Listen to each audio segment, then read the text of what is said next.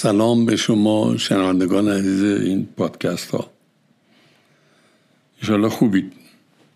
مطمئنم شما هم شنیده اید که چینی ها معتقدن بحران دو بود داره.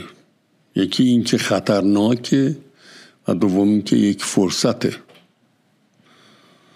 این بحران کرونا برای خیلی از افرادی که راجع به جامعه و فرد فکر می‌کنن این شاید توهم شاید امید رو به وجود آورده بود که آدم ها به علت وسعت این بحران یه فرصتی پیدا کنن راجع به زندگی خودشون و زندگی بیشتر فکر کنن.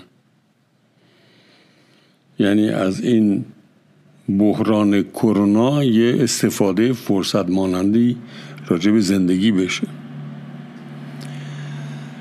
نمی‌دونم چقدر شده یا نشده. این ما خیلی با آمار این روزا ذهنمون مشغوله. من برخورد داده آماری ندارم ولی به نظرم میاد که منطقیه که آدما راجع به کیفیت زندگیشون در شرایطی که این زندگی به صورتی که بوده نمی‌تونه ادامه پیدا کنه از هر نظر باید بیاندیشن یا میاندیشن و نتیجه این اندیشیدن ها اجبارا یک پاسخ مشخص نیست. نکته که می‌خوام خدمتتون ارز کنم این نکته است. فرض رو بر این بگذاریم که شما آدمی هستین که برای ابعاد زندگیتون پاسخ دارین. هر بودی از زندگیتون تعریف کردین اینطور هست یا اینطور باید باشه؟ این فرض یک. یه فرض دوم هم در نظر بگیرین. اینکه به هر علتی شما در زندگیتون گنگ و گیجین. در هر زمینیش سیاسیش اجتماعیش اقتصادیش عاطفیش. از کدوم باید نگران تر باشیم؟ از کسی که پاسخ مشخص برای همه عباد زندگیش داره یا از کسی که در این شرایط کنونی زندگی خودش جامعه و دنیا دچار یک گنگی و گیجیه.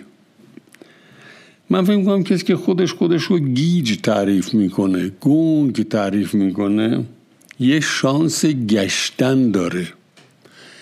یعنی بگرده اون موضوعی که راجع بهش گنگه اون مسئله که راجع بهش گیجه براش پاسخ پیدا کنه. و این گشتن این در جستجوی پاسخ رفتن برای فرد می‌تونه دریچه های جدید رو باز کنه. به نظر من در شرایط کنونی گیجی وسیع گنگی وسیع توی افراد جامعه دنیا هست.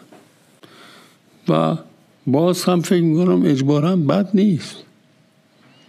این گیجی این ندانم چی چرا چطور یه مسئله جدیدیه در زندگی هامون.